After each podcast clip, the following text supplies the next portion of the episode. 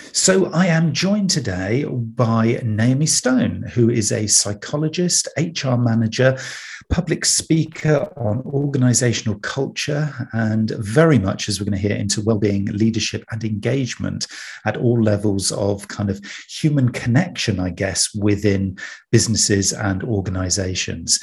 Um, I'm not going to steal Naomi's thunder because I want to hear a little bit more from Naomi in terms of uh, kind of well, how she sees very much her role in in life, I guess, in sort of organizational life. Um, but as a qualified psychologist, uh, she's very, very uh, well qualified to talk to us today about the impact of nature on well-being. So we're going to explore that in a little bit of, uh, depth, we hope. And um, over to you, Naomi, just to give a little bit of background to everybody listening uh, in terms of really kind of obviously where you've come from, but also some of the kind of little things that um, certainly have resonated with me when I've listened to you talk, because you talk about some really, really interesting um, concepts, including biophilia, which was a new one on me, which um, I want to kind of delve quite deeply into uh, in, in, this little conversation. So, give, give, give the listeners a little bit of a, a background as to kind of who you are, kind of almost really what sort of got you to where you are today. Hey, oh, thank you, Neil. So lovely to be here. Um, yeah, so I'm um, I look after well-being and engagement for the, for an organisation that I work for at the moment. Um, they're a care charity, sort of retirement village care charity in Bristol. So my role there is so that the, the kind of the title is colleague engagement manager. Um, but I feel like that doesn't really say enough. I, I do more than that. I'm more about sort of um, the kind of intrinsic nature of engagement. So, not about what you get from work, what you get paid, which obviously is completely important, um, and what you receive. Um, it's about how you feel and how what you go home and tell your partner or whoever's at home when you finish your day's work. You know, how, how what does life, how does it make you feel? So, in terms of biophilia, um, I ought to say I'm not a chartered psychologist, but I'm a psychologist in research. Um, so, I got my master's in occupational psychology um, only about, mm, gosh, six or six or so years ago now. And I think that really gave me the opportunity to study firstly, obviously, behavior in the workplace, which is fascinating, isn't it? Because we're all quite different. We're often people are quite different in workplaces and behave in different ways and um, but also it gave me the chance to um, extend my thinking around biophilia and well-being so I, am interested to hear that biophilia was new to you was it last week yeah, it, yeah. It, it, was it was it was a term and i mean i can i guess i can i can sort of work it out from the uh, you know the nature of the word but it, it wasn't something having spent obviously quite a bit of time um, researching and being part of you know organizations you know passionate about well-being but it wasn't really something that had ever I would say ever really sort of come onto my radar. So when I heard this, it was like, oh, hold on, this is new. And then, of course, then you'd hooked me in, and I was listening quite intently. Yeah. So biophilia means, so it, translated is love of life and living things. And when you hear a philia, normally they're not very nice things, are they? But biophilia is a nice thing. So it's about the love of living and life. And um, it was a term that was um, kind of brought to prominence. It wasn't coined by him, but E.O. Wilson, who's fascinating. And I really encourage you to read some of his work. Sadly, he passed away last month um, in December. And um, so it's actually quite easy to find sort of obituaries and information about him.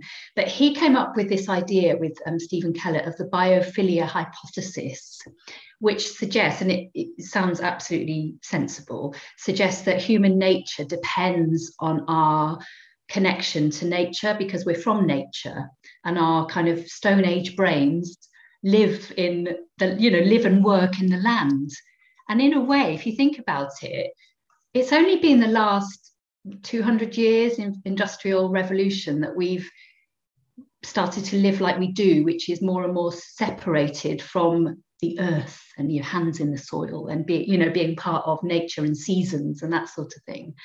So I was really fascinated by that. And it's, you know, once you start scratching the surface of what, what, you know, what does nature do for us? My goodness, there's a whole world of research and knowledge out there about how, you know, how psychologically spending time in nature is simply good for us. and on so many different levels.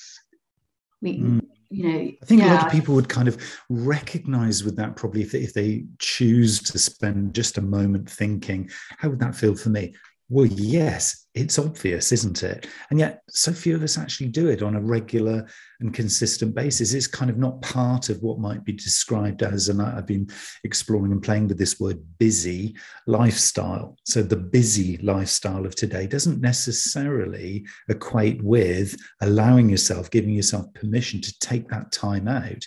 But from what you're saying, it's absolutely essential for well being. Yeah, that's it. And it's not just about having time out. It's not, we know that having a break is good for us. Again, there's evidence to suggest that, of course, you know, it's not sustainable to just plow on through. But having a break in um, a natural environment, or at least having a view of a natural environment, is quite interesting. Even a view of a garden or some authentic greenery um, is better for you than simply having a break.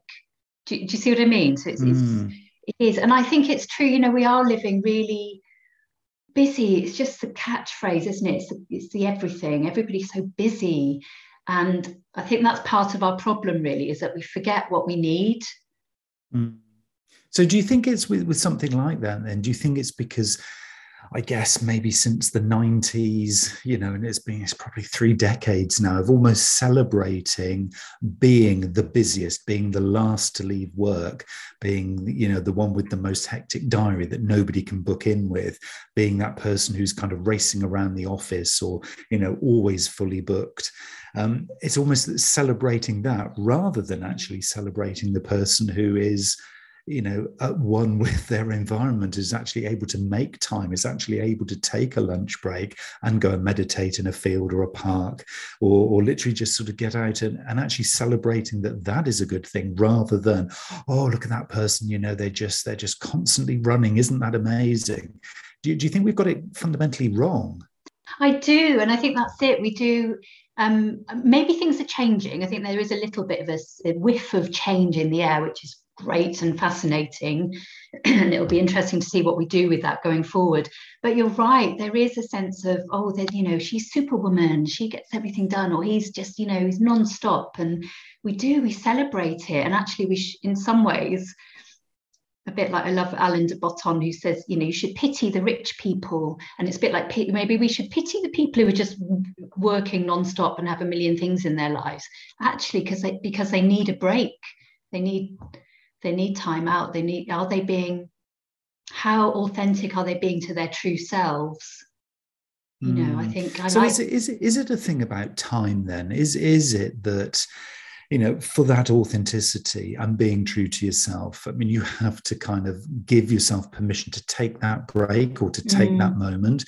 Because I, I certainly, am, this is one of the big things for my journey this year, which I'm talking a lot about kind of awareness and abundance. So being just aware of the things that could, should, you know, would be beneficial to be part of your world this year, and then creating abundance from those things. So if you identify there's something that's working really well, that's really, really good for you, is not to sort of say, well, I'll just do it as a treat, but actually say, no, that's a priority. I need more of that. So is, is this kind of falling in line with that, where it would be that, okay, the first thing you might do at the beginning of the week, rather than just jumping straight into your um, email inbox, actually spend a little bit of time just looking out, as you say, out of the window at the tree outside and thinking, okay, it's midwinter, but look, there's buds. And actually kind of you know just literally becoming one with the environment rather mm. than just jumping into the the sort of the hamster wheel which i'm kind of seeing a lot of people doing this year at the start of this year is almost like they're jumping onto that kind of oh it's the new year it's the next opportunity i've got my new year's resolutions let's race as yeah. opposed to i think maybe what you're starting to talk about here is no no no no no this is not a race this is about celebrating the moment and actually you know embracing and as you say coming back to being the one with nature that we all probably you know were meant to be. Mm.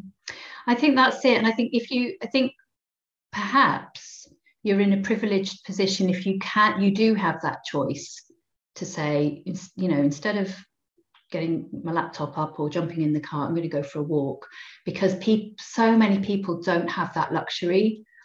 And i think that's the bit that I'm trying to challenge is I don't know, people's lives are set up in a way that even if they may not even want to be living in this way, where they get up immediately, sorting the kids out, the dog for a walk the you know it's like one thing after another then racing to work doing your day's work then picking the kids up then making tea then do, you know taking them off to after school club. I don't have children by the way so, so i see this through, other, through a different lens but it is how it works. Yes. and i sometimes do feel like oh it's all right for me to say that i don't have children and i can you know i can go for a walk in the morning or i can.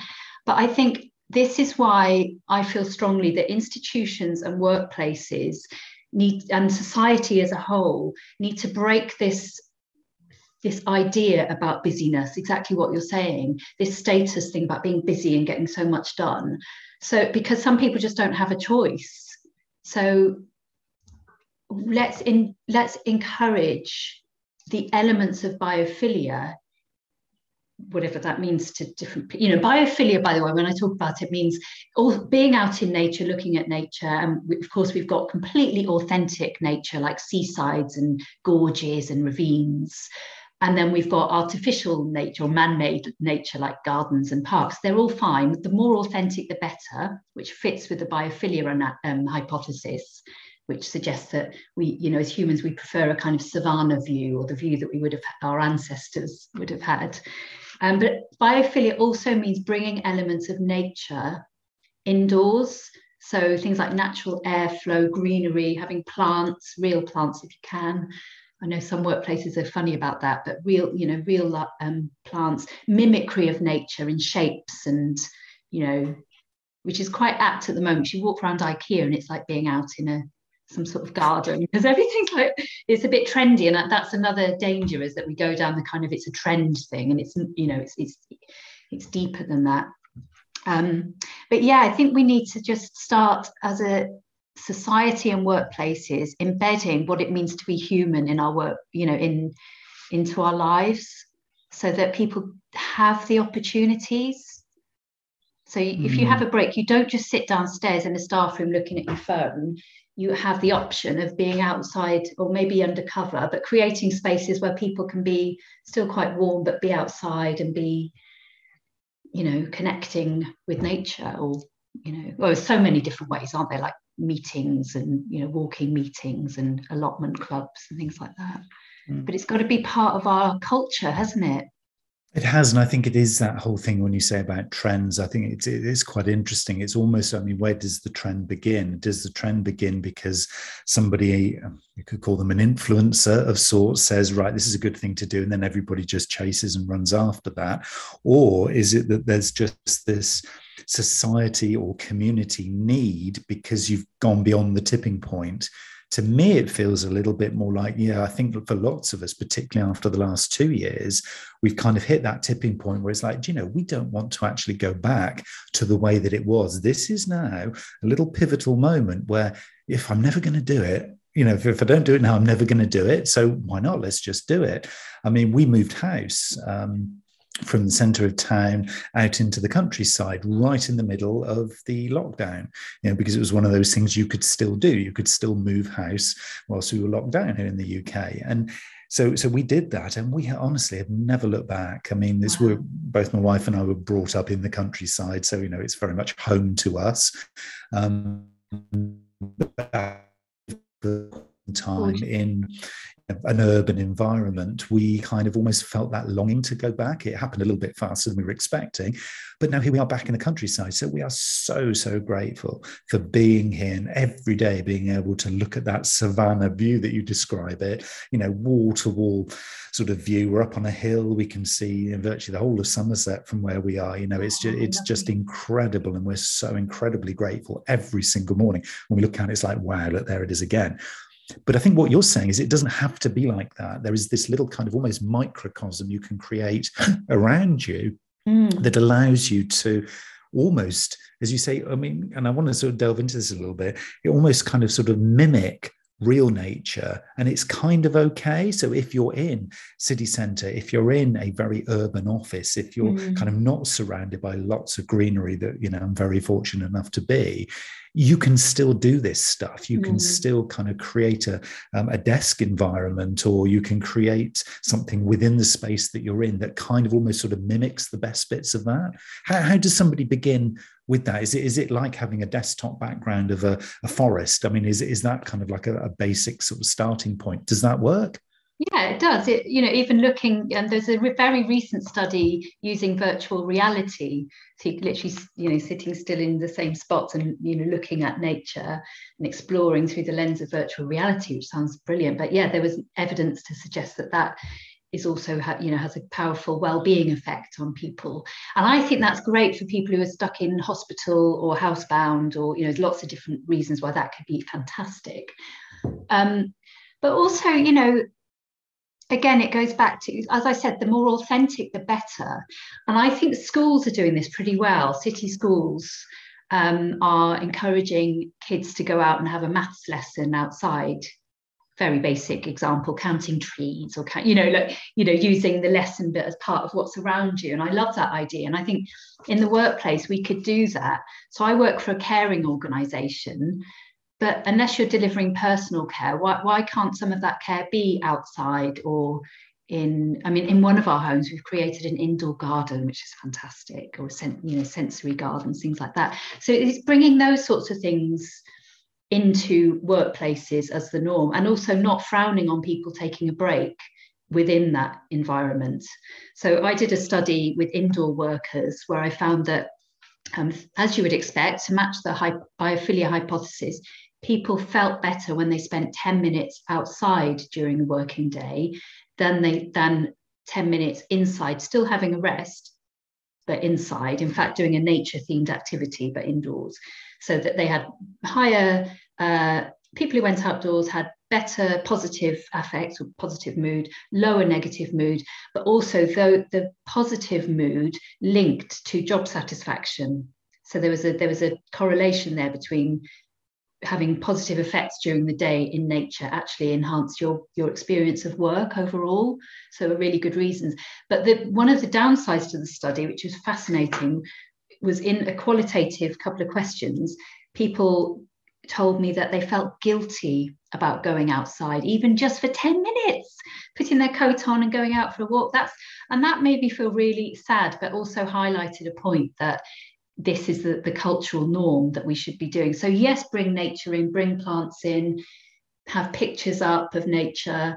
That will all help. But actually, we know that breaks are good for you as well. But, you know, just encouraging, having meetings outdoors, delivering care outdoors, going back to that thing, unless you're delivering, I don't know, you, you can just do things a bit differently and have a bit more freedom in your in your working life whatever job you do you know mm. that is... that's a fascinating thing when you say about the feeling guilty now i'm i'm in yeah. a very again very very and i understand it and i reflect on this very privileged position that i can kind of control my time so i have clients i have you know people i mentor so there is a diary involved and it's a very full diary and yet i can control where i do most of that so i'm very very fortunate in that regard but and here's the big but and it is a big but if I choose to have a, a planning session or maybe write a report or something like that, and I decide I'm going to go and, and I've done this because I've experimented, I'm going to go and do this on a hillside. I'm going to go and take all my stuff because I am remote worker. So I can take literally everything I need in a backpack and literally sit on a hillside sun showing, and I can set up my office literally on, on the grass on a hillside. And I've done this. Have you? And I yeah, when that, I'm doing Neil. that, even though I'm being completely productive yeah. and I'm connected because I'm in mobile coverage and everything, I still feel, even though it's my responsibility that I'm making that call, I still feel a little sort of pang of guilt that, well, maybe I shouldn't be doing this. Why is that? I know. It's, it's is it just real work? fundamentally not right, is it? I know. But we do. I, yeah, you're absolutely right. People feel bad about it. Like, yeah, but actually, evidence tells us that you will be more um, productive, you'll have better cognition, better memory, from being in that environment. So actually it's you're delivering much probably much better quality work. It'd be interesting, wouldn't it, to see if you could compare that and yet you still feel guilty. I yeah, I find that fascinating because it's not the norm, I suppose, isn't it? No, no. Yeah. And another thing I tried as well, and um, this was one actually I, I took a, a photo um, on the iPhone, popped it onto social media, and it was actually this was two years ago, um, sitting up on the Downs in Bristol, which for those yeah. of you know a lot of people won't know the Downs, but it's a very very large open um, public space um, right in the centre of Bristol in the UK and uh, very popular for kind of doing outside sports and walking and yeah. flying kites and everything. Is big music events up there it, but it's a very very big open space. And I would take a, uh, a garden chair and I would sit right in the center of the downs. So literally no trees around me nothing. So I'm right out in an open space and I would set up my little works little work center. So I'd have my laptop on my, my lap and I'd have my phone by my side and I'd be working right in the center of a huge, great open space. The curious looks and people raising their eyebrows, like, what is he doing? As people would walk past, it's so alien. I think it's like, well, should look, you're doing office stuff. Shouldn't you be in the office? How are we going to get away from this mindset? I mean, I put this onto social media and I had so many likes. People said, Oh, I'd love to be doing that. And I was thinking, So why aren't you doing that? Yes, exactly. How are we going to kind of break this? And I'm not expecting us to kind of crack it in this conversation necessarily, but how are we going to break this mold? Because it felt so good to be doing that. And mm. it was mm. fun. And I was still productive. I was getting a nice tan. It was a beautiful day why wouldn't people want to be doing this collectively? Because mm. because they don't, do they? I think role modeling is so it sounds a bit obvious, doesn't it? But you do it, keep doing that, keep doing it and sharing it. And I'll do the same. And hopefully people listening will keep will do that as well, and not feel alone because we start to create a bit of a norm. I, I quite strongly believe in the kind of groundswell of change. So you start kind of you know you don't have to be people often say well it's got to start at the top got to start at the top. Yeah I, I, agree in a lot a lot of cases. Culture change and has to be role model from people at the top. But actually if you people at any level of an organization can just create a bit of change and create a norm and say oh i'm going to go for a walk. If i've done it in my office when we used to work in the office should we go for a walk? And you get a little group of people around. You know you just start to create a culture. So I'm hoping that there are leaders and managers who are listening and can feel inspired to do that because it's not and, and not feel bad about it because actually it's counterproductive not doing that. So see it as the other way round, switch it up a bit. Mm. Even if you work in, you know, we have people working in a laundry, which is quite hard to leave, you know, when you're busy, but you still get a break so the manager could say, why don't you take your cup of tea outside, take this chair, fold up chair with you, or I don't know, you just just generate it, make it and make it a norm, and it'll be a s- slow little uptake, but then it will become something that's a bit more normal to do. Mm. And uh, I guess it's, it's probably, and we were talked talked a little bit earlier about this whole thing about is this the moment? Is this the time where it becomes more um, acceptable to be able to do it at all kind of stratas of, of an organization? Um, is, is it i wonder and i'm just a reflective question really is it i wonder now is a is a more acceptable time to do it because the working from home thing particularly in the uk and i'm sure this applies you know all over the world that the working from home thing is now a little more accessible. It's not completely. You know we've had um, some political announcements uh, in the last sort of couple of weeks about return to the office return back into work and I think from certainly from my very very low level of uh, of research on this, I, I do tend to ask if you just, still blended working, are you office or are you still working from home? Feels like now is a time where, look, if we're going to do this thing, now is the time to almost stand your ground and say, look, I've been super productive over the last year or so, yeah. you know, doing this working from home and being more flexible as to where I produce what I produce. Yeah. Surely now this is the time to say, look, here's the evidence. I mean, is there specific evidence that you're aware of that kind of really backs this up? Because, you know, we're feeling this, aren't we? We're feeling that this is a good thing to do. I mean, yeah. are other organizations really kind of doing this properly now? Yeah, I mean, there, there was early talk, wasn't there, about organizations getting rid of their um, office space so this would become a norm. I don't know how much of that has come true, but that certainly was something that McKinsey was reporting that I think it was like 30% of organizations were going to lose quite a lot of office space. However, this is, yeah, I think you're right in terms of timing great timing to for that change also we must keep in mind climate change which people are thankfully becoming more and more aware of and, and taking more notice of and i think I mean, we, there's evidence to suggest that the more time you spend in nature, which is what we've all done in lockdown and during the last two years, we've been we've, had, we've sort of been exploring our natural and you know uh, local spaces a bit more, and the evidence tells us that the more you experience nature, the more inclined you are to have pro environmental behaviors, particularly in children. So I think there might be something there about a change. People are starting to think a bit differently. Why do I need to get in my car and drive to an office and, or whatever, however you get there? and do the same work. It doesn't make sense. But interestingly, see, this is a, again a cultural thing. A friend of mine who works in central Bristol has just had to put in a flexible working request to continue working from home for one or two days a week, despite the fact that she's been doing it during this whole couple of years. And she's having a real challenge. I mean, she thinks she will get it in the end, but the fact she's had to formalize that, um, she has to travel into Bristol every day. There's so many reasons why that's not really always working for her.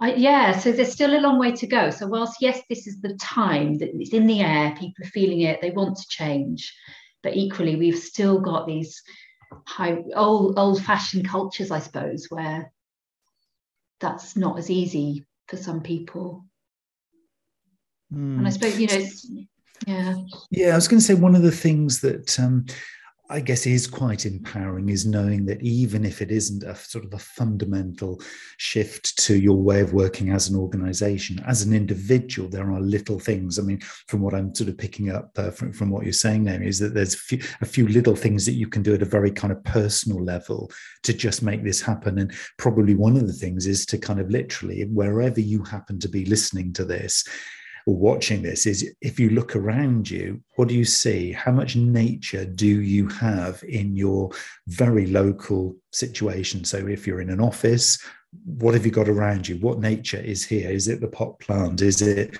the view from the window? Yes or no? Kind of, uh, would people generally sort of do best to start at things that they can control? Because that would feel like a natural and obvious starting point, wouldn't it? Yeah, definitely. So bring bring plant in from home or even if you've got very a very small um, sort of inner city office space you can have greenery in very small spaces. I love the ideas you see them around the upright um, what do you call them pallets with plants growing out. So almost like a living wall but in a pallet. I mean how it looks fantastic and um, you know fairly straightforward to do. So you can do something quite creative with small spaces and inner city spaces. Um, normalize it role model it you know, remember that people, I mean, it's interesting what you said about moving back to the countryside, that it was almost like calling you back, wasn't it? But so many of us, and I'm, I'm one of these people, I'm, I'm a real city girl. I grew up in Cardiff, in inner city Cardiff. And um, it was only really when I met my husband um, at university, he grew up in Greater Manchester, and he, his life was very much outdoors. He knew the names of birds and trees and fish and stuff. I didn't really have a clue. It was a bit, you know, and it was only through his eyes that I started to notice things in nature. And I think that's important that so many people we don't you don't necessarily feel that nature's for you. It doesn't or it, or it doesn't factor as part of your life. If you know what I mean. I didn't grow up, but you know, I've only sat on a horse twice in my life. I'm not, do you know what I mean? It's sort of it, you know, so it's it's something that I've grown into and learned and, and now i'm studying the psychological effects of that having experienced it myself. And um, yeah so who oh, i think this you know workplaces schools colleges even hospitals could be people's entry into understanding nature or, or witnessing things grow or nurturing a plant or do you know what i mean? I don't mean that to sound patronizing because i'm genuinely talking about my my life as well you know So mm. yeah, I think there's a really key word you said there was, witnessing it because I think it's all very well for Naomi Neil to be sort of you know sat here talking about this and it's like oh yes, well listen to you. You know, you've got all the time in the world to be thinking about. We don't. We we are also you know fully kind of booked and we've got loads of stuff going on and things like that.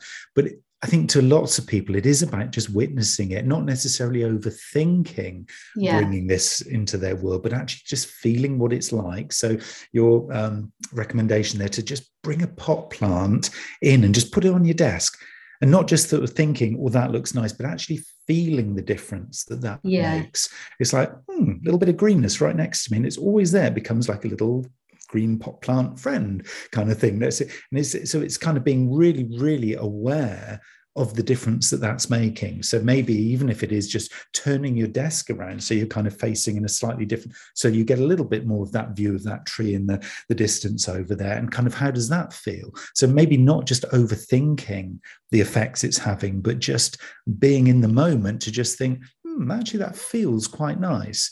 So maybe yeah. it's this is more about the heart than it is about the head possibly for people. Yeah. Would you think? Yeah, absolutely. Um, one time we worked in an office when we were all in the office in my workplace.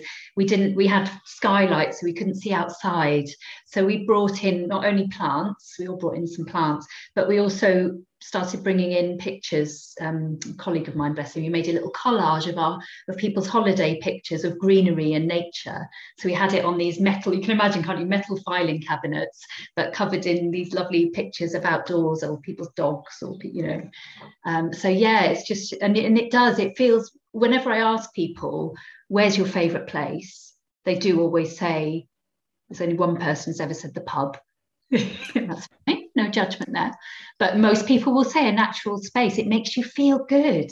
And again, tons of evidence to suggest that, that people feel significantly happier and you know more fulfilled in a natural or green space or looking at a green space than they do in an all urban space but cities can do this well you know I, um, London's actually quite, in fact, Bristol, Bristol, London, Singapore, fantastic. They're pretty good biophilic cities, actually. They've done a good job of bringing, mixing the urban with the greenery. Bristol's full of little city parks, isn't it? And, mm, very interesting what you say there. Um, about the um, well the, the key I, I, guess the really the, the sort of the key point is is like where's your favorite place and just that snapshot answer so everybody listening to this now i want you to answer Naomi's question. Where's your favorite place? And, and don't overthink it. Don't think well it could be there or this year it was here and this year. You're overthinking it. Just go with the heart. Where's your favorite place and let's see if collectively and if, if you do have the opportunity depending on where, where you're listening or watching this to put your answer actually in the message thread below that would be very interesting so that we can actually see whether or not Naomi's theory is correct. And I have a sneaky feeling it's going to be correct. The fact is that it is probably an outside kind of place that you're talking about, or it probably is outside in a place that you're talking about. So if it's a city, it's probably somewhere outside in that city rather than in the pub, like you say. That one example, which is you know, hilarious. Um, so that in itself probably is a great steer that innately we're all kind of feeling this thing as long as we're just waking up and just being a little bit more aware and a little bit more grateful for just those little snapshots in time that's really really interesting isn't it? Yeah I, mm-hmm. I, like that question i think because that to me that's part of this whole evidence that it's got to be a good thing to do. One thing i did want to ask you is you know we talk a lot about green space because that is i think something that a lot of us have started to use as, a, as almost a phrase when we're thinking of this kind of this nature thing does it have to be green? I mean a lot of people obviously listening to this are not going to be based say in the uk which is traditionally very green because of the amount of rain that we get. Mm-hmm. but if you're listening to this in somewhere like say arizona or if you're in cairo or somewhere like that where green is not the color that you see is it is it green? Is a is a magic color or is it a kind of other color that can actually work in this regard Mm, that's really interesting, isn't it? And I haven't looked at the research on that. So all the research is about greenery and forests or nature, you know. And you're right that that comes with a certain climate, doesn't it? I would um, suggest, though, in line with the biophilia hypothesis, that it's what is innate, you know, to your ancestors or to you know to previous generations so if you know if you've grown up somewhere in the desert maybe that is the place that is where your heart is and where you're and it's still natural isn't it so i think that maybe the answer is it's it's a natural space as opposed to necessarily a green space with mm. elements of nature in it Mm. So if you've grown up in some sort of coastal community, it could be the blue of the sea. It could be yellow so, of the desert. It could be green of the the forest, like you say, absolutely. or maybe even the white and the grey of the mountains if you've grown up in a mountainous area. Yeah. So, but yeah, as you say, this, this is really interesting because I'm trying to kind of figure out ways that well I can do this, but obviously other people can start on this journey of kind of exploring what is the most relevant thing. Because yes, it could be the simple pot plant on the desk, but it could also be that, as you say, this great big visual sort of thing of where your heart is. And if your heart is in the desert, get a great big canvas for the wall, you know, in front of you. So you've always got it there. If it yeah. is at the sea, maybe getting a little aquarium, get some little fish in an aquarium, you know. yes. It could be all of these things, couldn't Absolutely. it? Absolutely. I've really thought about that, having an office aquarium or some or fish tank, as long as they're, you know, somebody takes good care of them. But yeah, so I love that idea. But I think the, the key word is restoration. What we need as humans is um, time for restoration. And very closely linked to the biophilia hypothesis is the attention restoration theory. And it, you know, it, which says exactly uh, what we've been talking about, really. Just a period of time looking out or spending time in nature is restorative for us and, and is basically is a good thing and we need to be doing it more rather than rushing from one thing to the next.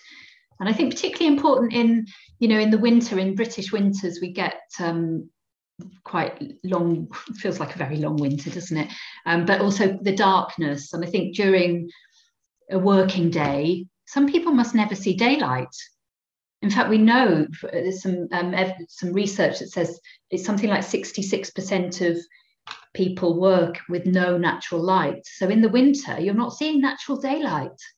That's quite worrying, isn't it? So in that case, mm. I would mm. bring in the, those daylight bulbs. I, was, I would encourage people to take breaks outside. You think more and more people are working in industrial units and warehouses and distribution centres, and that's really crucial. Get you know, get some nature in your life, really. Yeah. Do you know what I want to do now? I just want to go for a walk. I want to get out there.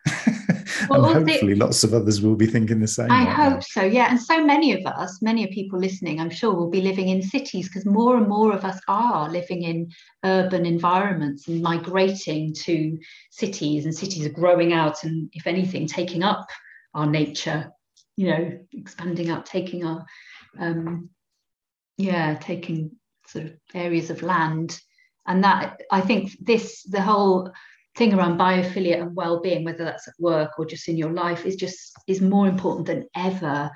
You know we're, we're so it's about bridging that gap between how we should be living as humans and experience things as humans and the way we're living which is sometimes quite remote isn't it? Quite far removed from what we really need. Mm. yeah it's been fascinating, absolutely fascinating. Thank you so much, Naomi, for your kind of guidance and wisdom and all the ideas. I mean, I think, you know, for, for me, it's just a, I, I think the big summary for, for me is the fact that this is in my control. I can do this. If I want the pot plant on the table, I can do that. If I want to put a little picture up, even if it is on the desktop, of, you know, of, of your computer, it's a starting point. It's about taking that ownership. I might not have complete control over, you know, everything I'm doing, particularly at work, as we've been focusing very much on kind of work time here. I might not have the full control over my calendar. I might be told what to do and where to be all the time. But it's those little moments moments and it's just appreciating those little moments and maybe gathering evidence of productivity and effectiveness when you either have done that and you come back in all refreshed and raring to go or when you're actually working in nature and you bring back the the impression of what you've actually created and people say wow so it is possible so I think it's it's all about evidence, isn't it? Which is what you've told me here. So I think as long as people are, are very much awake and aware of all the little effects and actually go with the heart, how's this stuff feeling rather than just overthinking it? Try yeah. it, see how it feels. Mm. Then that's got to be the way forward, isn't it? Mm. Yeah, and then role model it and be, make it the norm. Absolutely. Brilliant. Thank Great you so stuff. much, Neil. It's been an absolute pleasure. Thank you so much for uh, sort of coming on to this uh, this particular episode. I think um, we kind of we needed it. I think is as you say, this is a British winter. Um, obviously, not everybody listening to this is in winter. You might be in the summer right now, but I think for us in the British winter, typically this is a good time to kind of really celebrate that it is just those little moments. Yeah, you don't have to spend all day outside, but just yeah, make sure you get at least some daylight and some nature in whatever form that is for you. So, thank you so, so much, Naomi. And uh, yes, I wish you all uh, the very best in your exploration of this uh, this journey further. And uh, yes, do share any more evidence that you have, uh, obviously, with us, because yeah, I, I guess the more that we can have to to back up this as being a good thing, the better, really. Lovely. Thank you so much, Neil. I've really enjoyed talking to you. Thank you.